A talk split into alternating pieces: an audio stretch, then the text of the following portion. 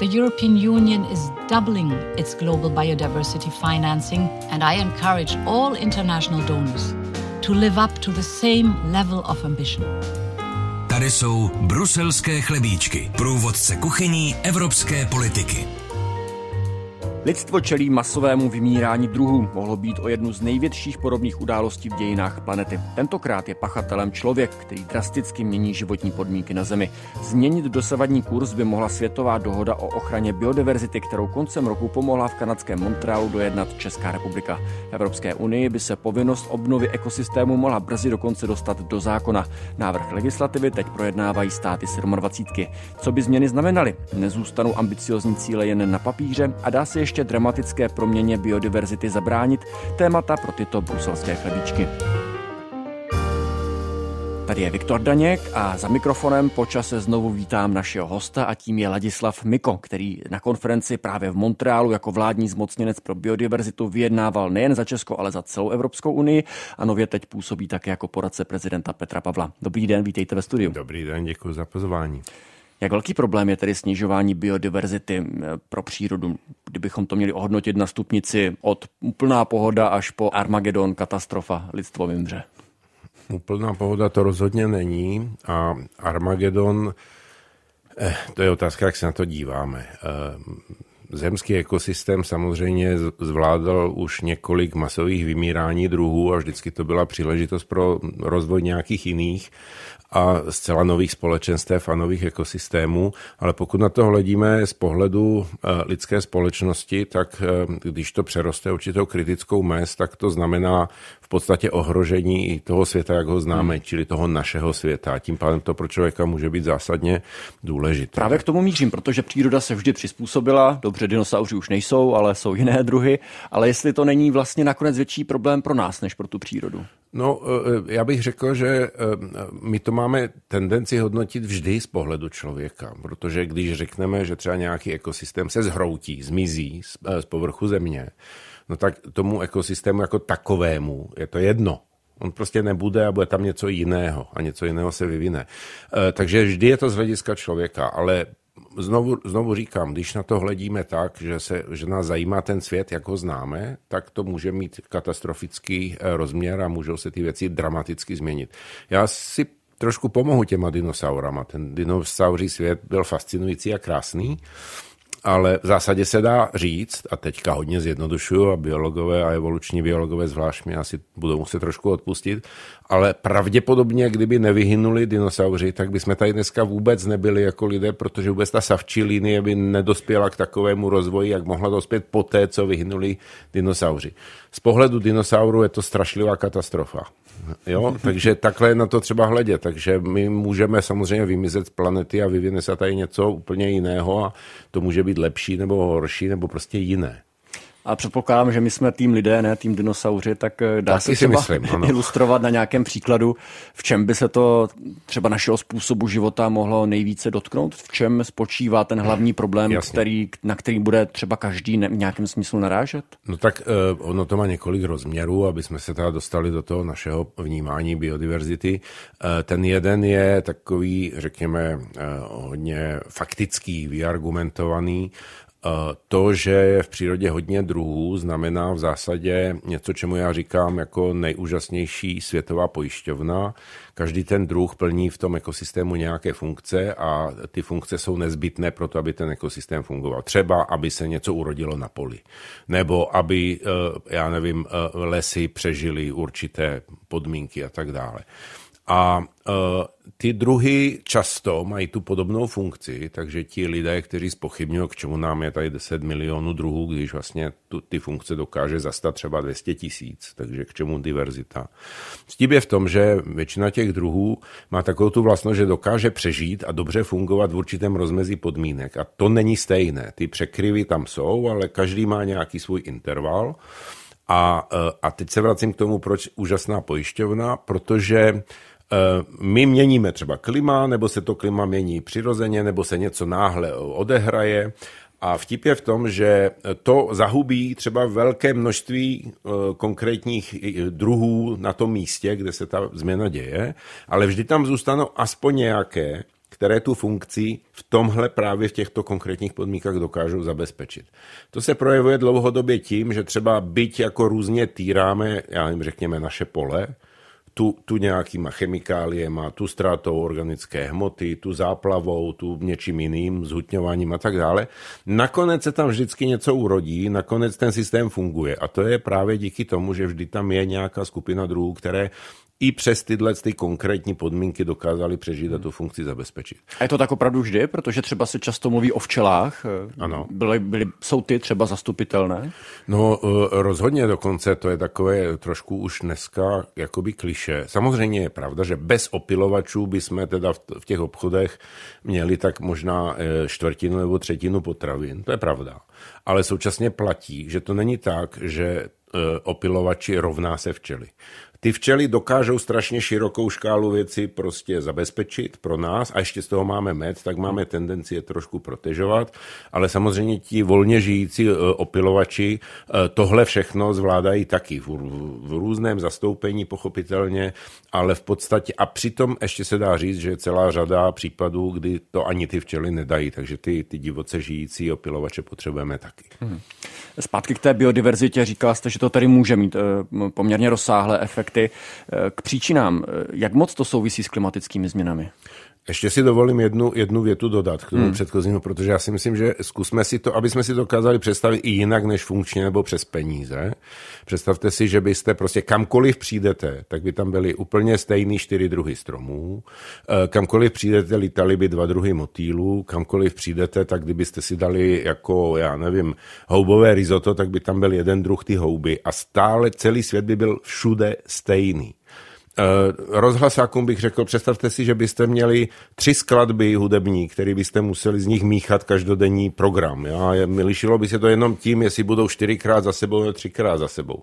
Tak to je ten význam biodiverzity takový, který jakoby máme tendenci nevnímat, ale je to strašně důležité pro vůbec, jako jak vnímáme a vidíme svět. Čili ta, ta pestrost má i nějakou emocionální a nějakou, řekněme, psychologickou funkci, hmm. která je pro nás velmi důležitá.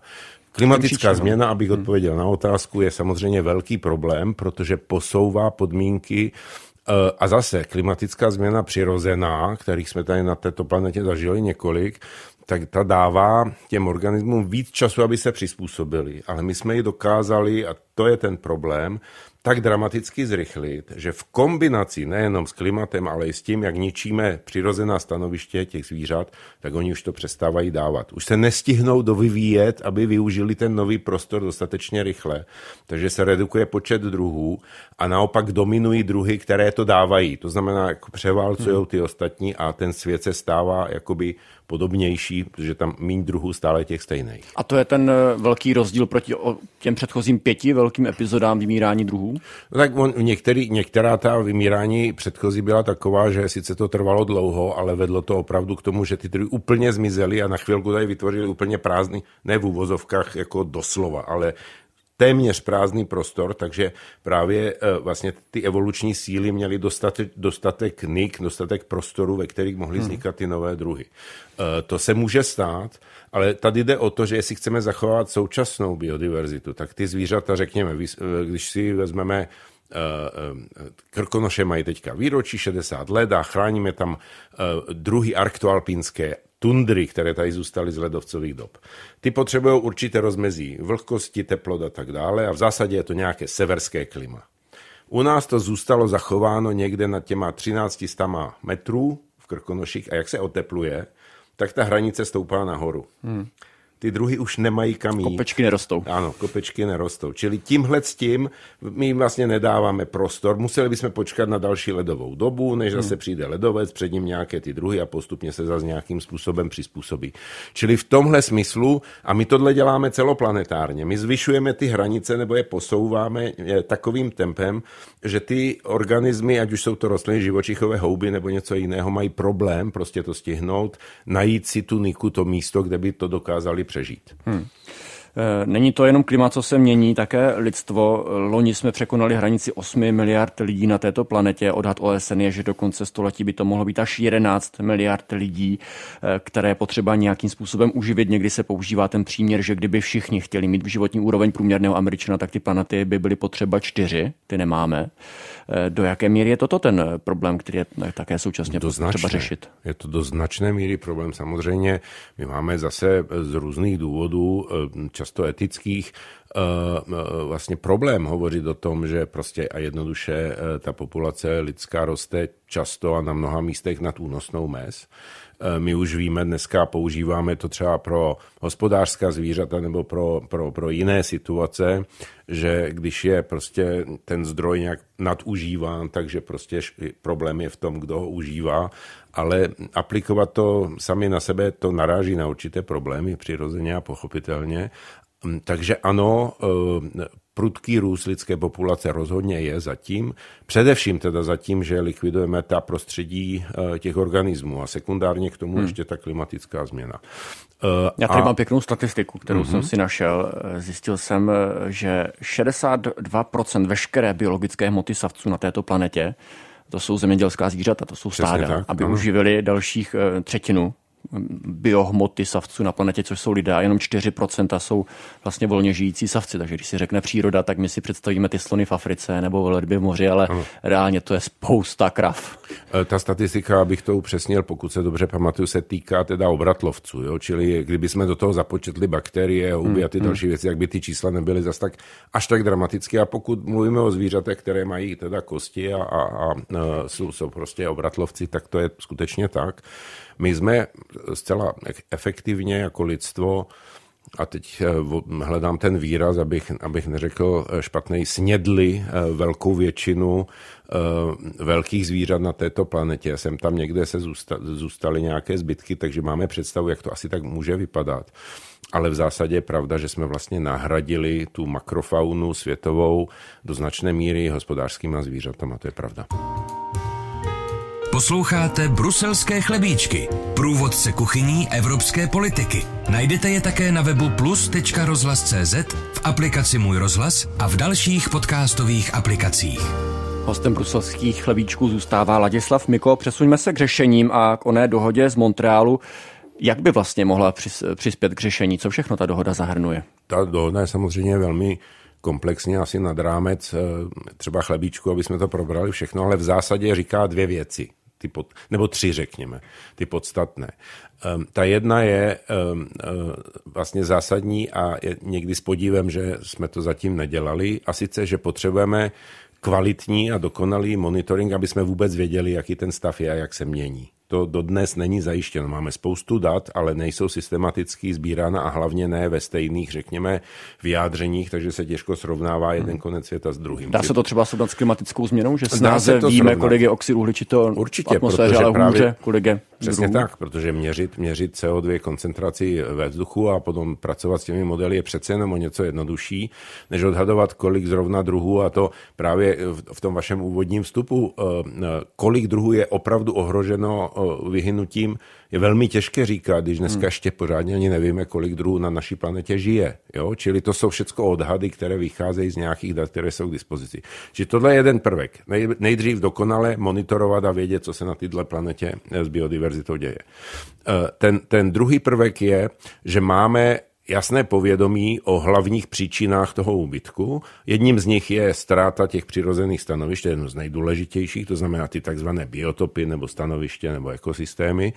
A to znamená, že jedním z cílů je samozřejmě co nejvíc toho, co ještě zbylo ochránit. Čili tam je nějaká ochrana, to znamená, ať už jsou to chráněná území nebo jiný typ ochrany a prostě ochrana, to je jedna velká složka té dohody.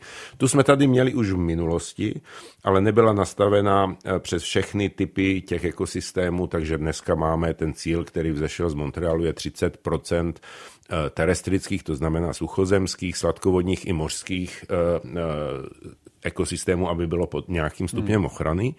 A to třetí je, že na velké části planety jsme to zničili, eh, a tudíž, a to je úplně nové, je tam požadavek na obnovu přírody, neboli na umožnění toho, aby se buď to znovu nějakým způsobem spamatovala, vyvinula, anebo dokonce, že ji musíme jako lidé aktivně pomoct. Hmm.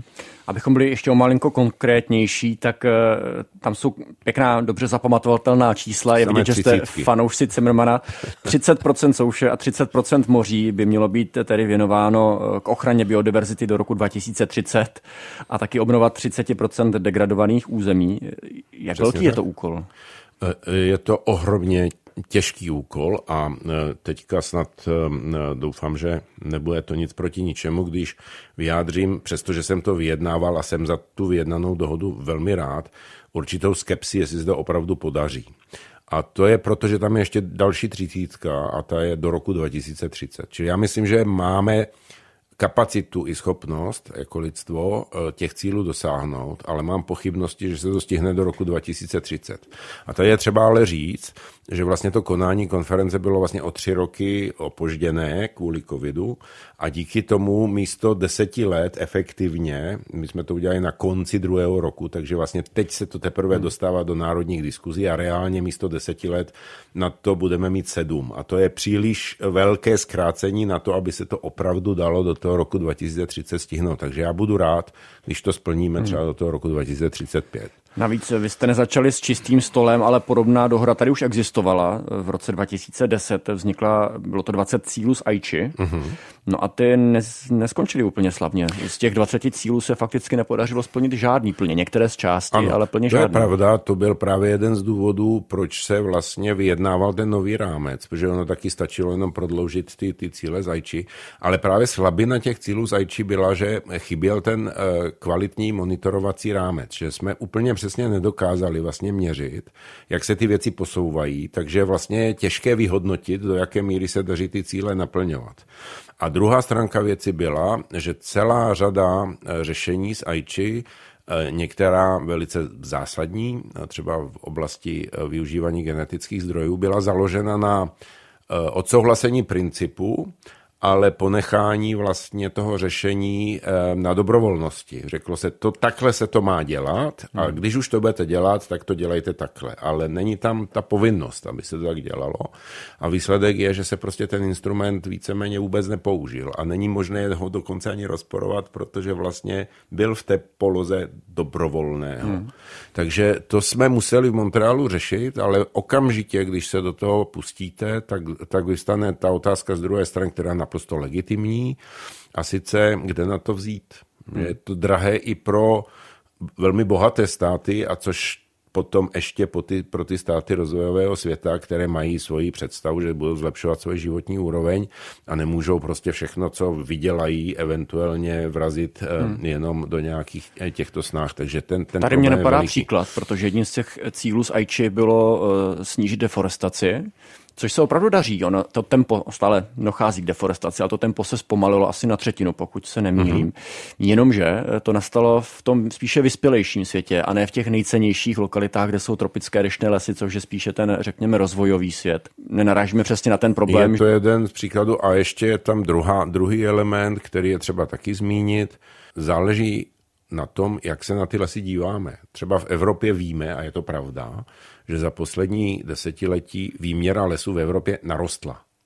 Ale když už se podíváme na kvalitu těch lesů a podíváme se na staré lesy, které podporují nejvíc biodiverzity, tak ten obrázek je úplně jiný. Pokud na to hledíme jenom z pohledu produkce dřevní hmoty, řekněme, a s tím spojených nějakých sekundárních funkcí lesa, než by tam nebyly, ehm, tak ano, tak těch lesů přibylo, ale vůbec se nedá říct, eh, že by to znamenalo pro tu biodiverzitu nějaký jako výrazný skok vpřed, protože to, co tu biodiverzitu podporuje, stále ještě spíše ničíme, než že by to přibývalo.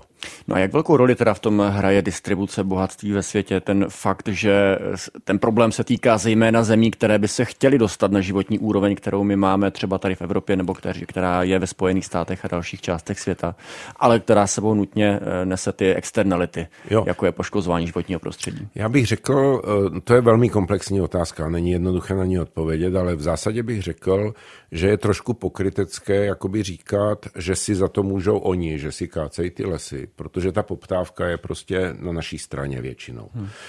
To znamená, že ta zodpovědnost je tam společná a pochopitelně, že je to taky o hledání ekonomických modelů, které umožní těm chudším částem světa se dostávat na vyšší úroveň bez toho, aby si museli tuto podstatu ničit.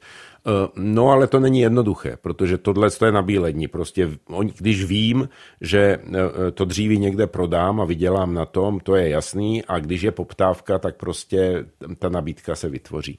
Ehm, eh, ty alternativy znamenají například ochotu a chuť ze strany těch bohatších přesouvat technologie, pomáhat s tím rozvojem prostě někde jinde.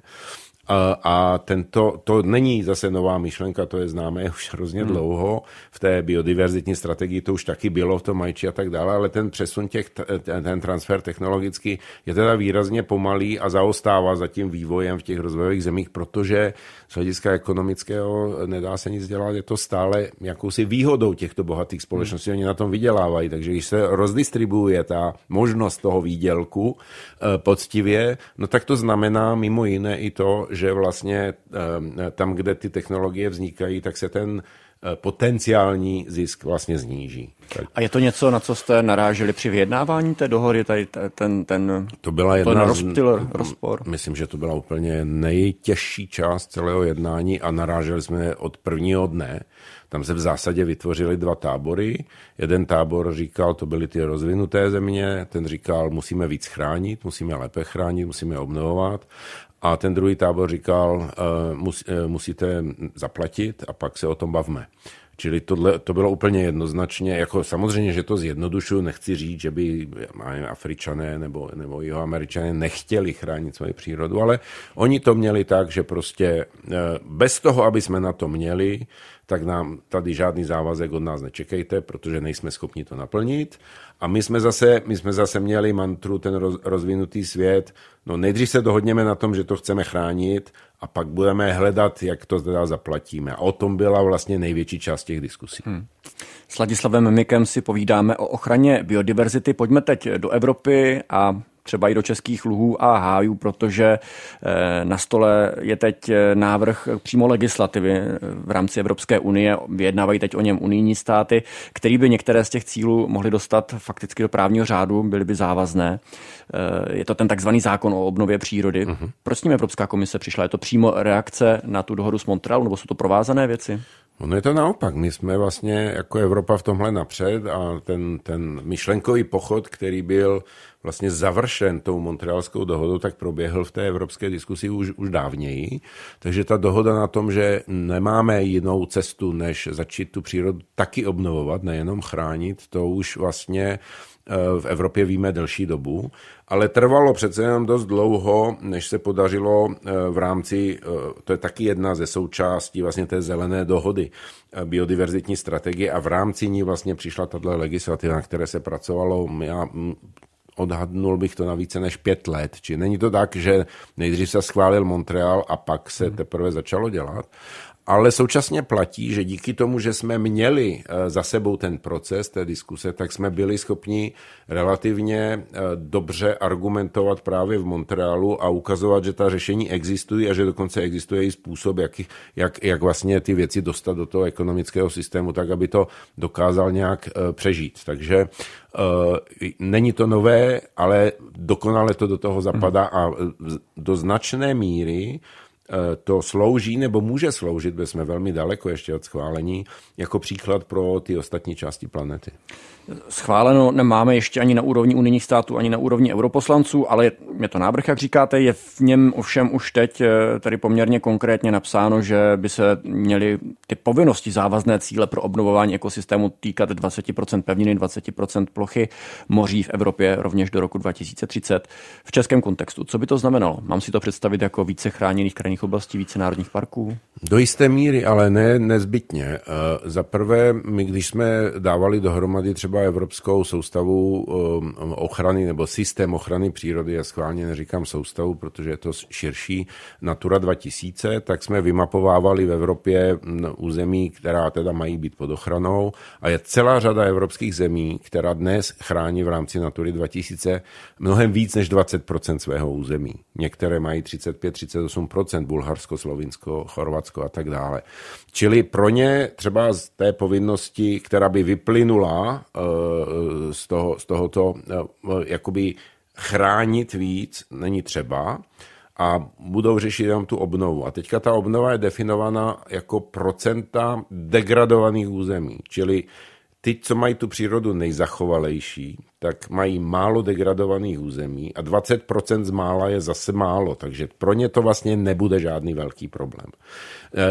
Tohle bude čím dál tím víc dražší u těch, kteří nemají toho tolik na ochranu, čili nemůžou naplnit ty vyšší procenta pro ochranu, ale mají spoustu těch ekosystémů, které už byly jakoby poničené, hmm. degradované a z toho, když máte hodně degradovaných, tak 20% z hodně je zase hodně. No Takže a Česko je kde na té škále? Česko je někde mezi. To jsem právě chtěl říct, že eh, v podstatě já si umím představit, že my dokážeme celkem bez větších problémů naplnit tu, těch 20% ochrany území v nějaké podobě. V zásadě to máme naplněno, dalo by se říct, i když jakoby vykazovan... I v rámci stávajících HK ano, ano, ano, akorát, že my třeba do toho čísla nezapočítáváme některé druhy ochrany, protože z hlediska zákona o ochraně přírody jako takové nejsou v té kategorii, ale my máme chráněná území na úrovni třeba krajů, máme chráněné významné krajinné prvky, máme chráněné eh, plochy akumulace vod a tak dále. Čili když se vezme do úvahy nějaký stupeň ochrany, tak se musí jenom posoudit, jestli je pro ten daný účel postačující nebo ne.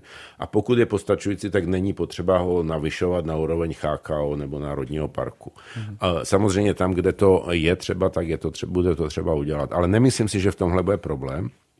Náš problém bude spíše v tom, eh, jak vy definujeme, co je vlastně ta degradovaná část přírody, aby jsme věděli, kolik je z toho těch 20%. A to je samozřejmě, tam je určitý prostor interpretační, Eh, ale z hlediska ekologie je to v celku jasné. Eh, největší, největší, řekněme, záhul, jestli můžu použít tohle slovo, do posud dostala zemědělská krajina. V té zemědělské krajině bude potřeba vlastně obnovovat toho nejvíc, ale ani ty lesy na tom nejsou, to se můžeme dneska přesvědčit po celém Česku, že nejsou na tom vždycky tak dobře. A co to znamená obnovovat zemědělskou krajinu? Znamená to znovu zalesňovat třeba? Nemusíme nutně zalesňovat, ale potřebujeme tam dát prvky, které budou funkční. To znamená, eh, třeba tu biodiverzitu eh, v zemědělské krajině dlouho zabezpečovali remísky, nějaké eh, stále prostě stálou vegetací pokryté plochy, ať už travnaté nebo křovinaté nebo nějaké pásy, nějaké háje.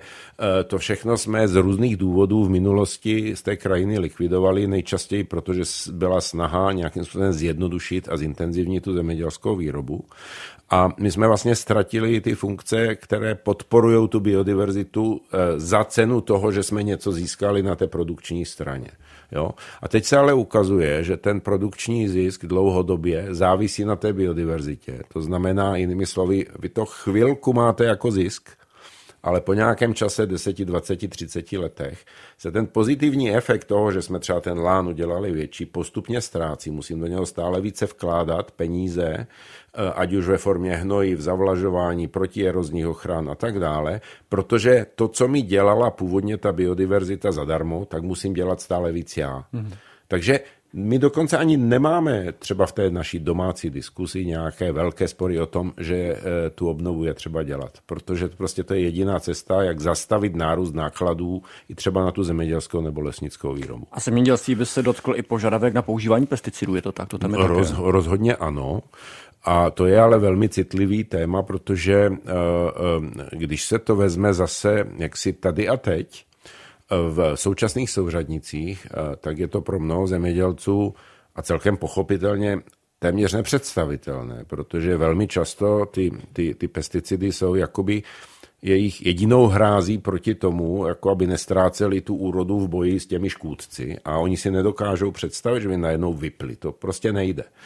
Eh, taky proto ta diskuse není ukončena, ještě bude pokračovat.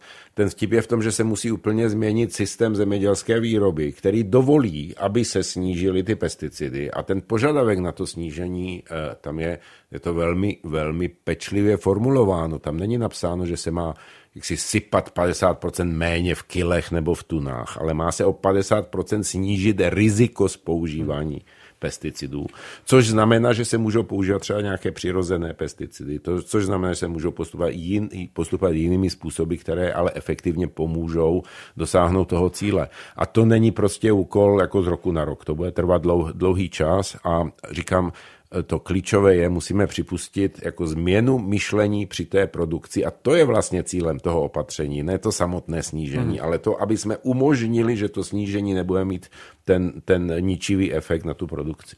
Podobné to bude, předpokládám, i u hospodaření s lesy. Tam je požadavek na to, aby se mnohem častěji nebo ve větší míře nechávalo ležet mrtvé dřevo ladem v lesích. To je opět téma, které svého času v Česku bylo emočně velmi vypaté. Téměř vylétali půl litry o to, jestli kácet nebo nekácet, když je napadeno kůrovcem. Tady očekáváte, že se něco podobného může obnovit v té debatě? No to jsou dvě věci, ale s dovolením, protože kácet nebo nekácet není nutně o tom, kolik se nechá dřeva v lese. My, vy můžete pokácet a to dřevo nechat v lese, takže to je jako to kácet kácení je ještě jako o stupínek dál. Mm-hmm. Um, a to je o tom, v kterých lesích a za jakých situacích chceme ty lesy nechat přirozenému vývoji, protože ten je pro tu biodiverzitu nejlepší ale snižuje třeba eh, z hlediska, eh, řekněme, ekonomiky, tu ekonomiku lesního provozu. Takže tam se vždycky musíme bavit o tom, co je primárním posláním té plochy, jestli tam chceme podporovat dominantně tu biodiverzitu nebo ji chránit, jako je třeba Národní park, tak je potom jasné, ten požadavek bez zásahu je tam naprosto legitimní. Eh, chtít bezzásahovost v hospodářském lese, jehož hlavním cílem je naprodukovat co nejvíc kvalitního dříví, je úplně z cesty. Prostě to, to vůbec nejde k sobě dohromady. Ale můžeme chtít to dělat co nejudržitelněji, aby nám to, ta, ta plocha produkovala to dříví dlouhodobě i do budoucna, nestrácela živiny a tak dále.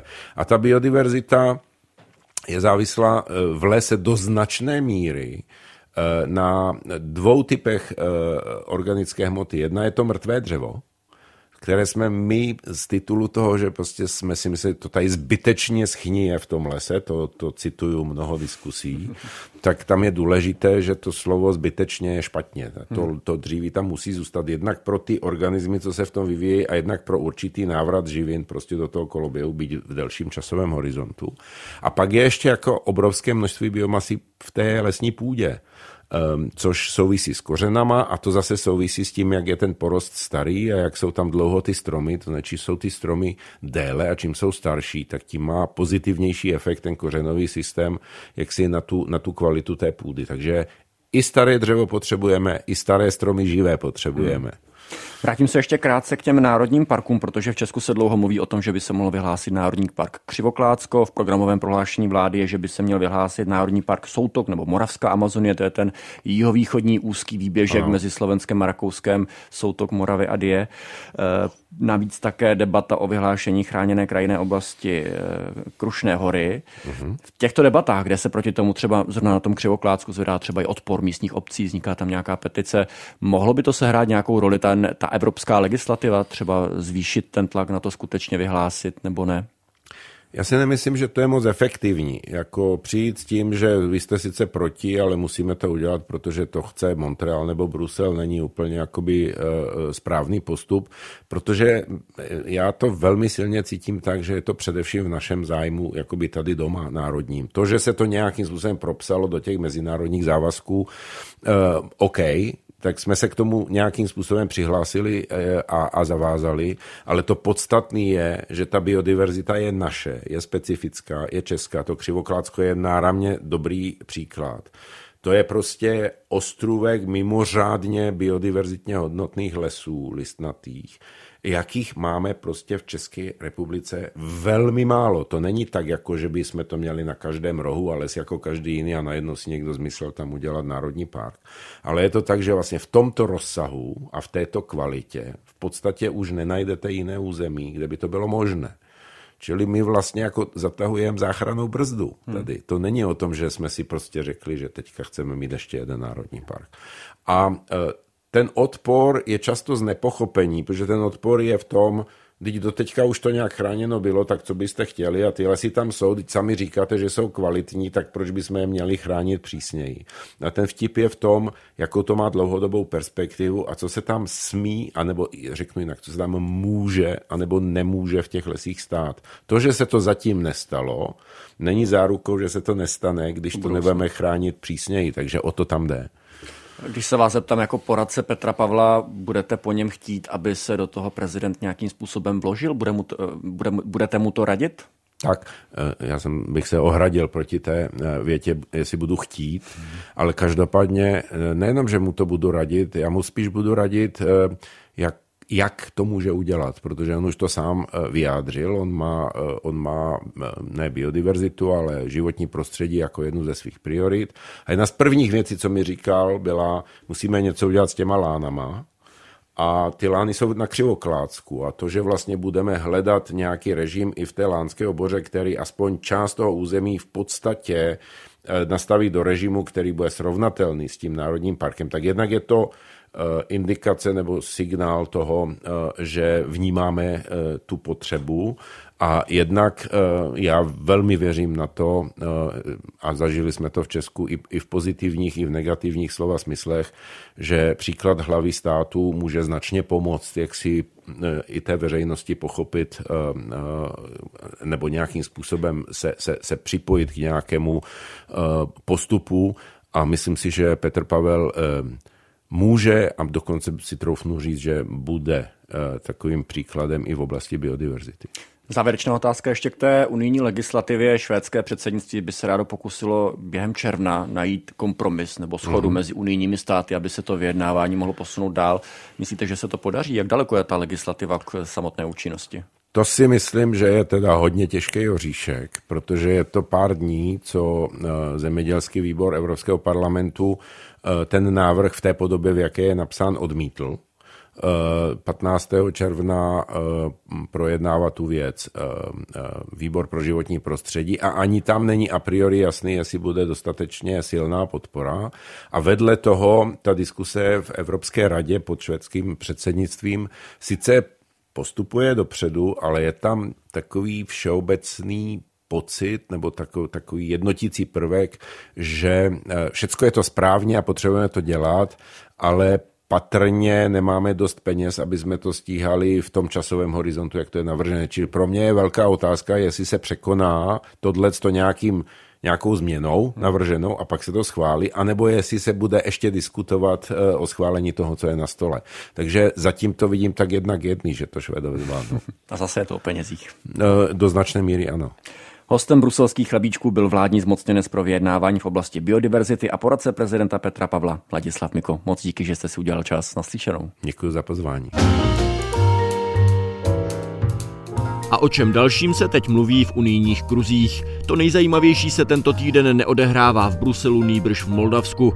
Ve čtvrtek se tam sejde druhý summit Evropského politického společenství. Neformální schůzka lídrů všech evropských zemí, vyjma Ruska a Běloruska, míří do nejchudší země na kontinentu, která hostí množství ukrajinských uprchlíků a která navíc dlouhodobě čelí ruskému zastrašování. Stejně jako při historicky prvním setkání společenství v Praze, i tentokrát se očekává, že největší přínos jednání bude v tom, že spolu budou mluvit neformálně nad kávou i ti lídři, kteří by spolu jinak nemluvili.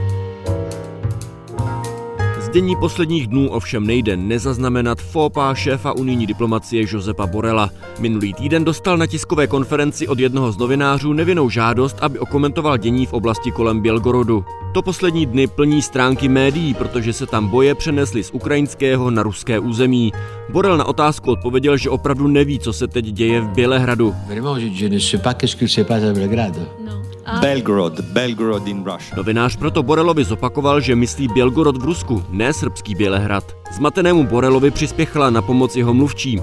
Po krátké zoufalé poradě s vypnutými mikrofony musel Borel kapitulovat a přiznat, že o Bělgorodu také nic neví. Po tom, co se Borel i přes naléhání státu východního křídla jel před dvěma lety ze směšnic v přímém přenose do Moskvy, je to od něj už druhé něžné připomenutí členským zemím, že by si napříště měli do čela evropské diplomacie vybrat někoho, kdo se ve východní Evropě orientuje přece jen o trochu více. To je z této epizody bruselských chlebíčků vše. Moji kolegové se na vás budou těšit zase za týden a to jako obvykle v pondělí po 11. ve vysílání Českého rozhlasu Plus nebo ve vaší oblíbené podcastové aplikaci. Pokud některou z nich používáte, nezapomeňte nás prosím ohodnotit hvězdičkami a tuto epizodu sdílet. Děkujeme za to. Naslyšenou u některého z příštích dílů se těší Viktor Daněk.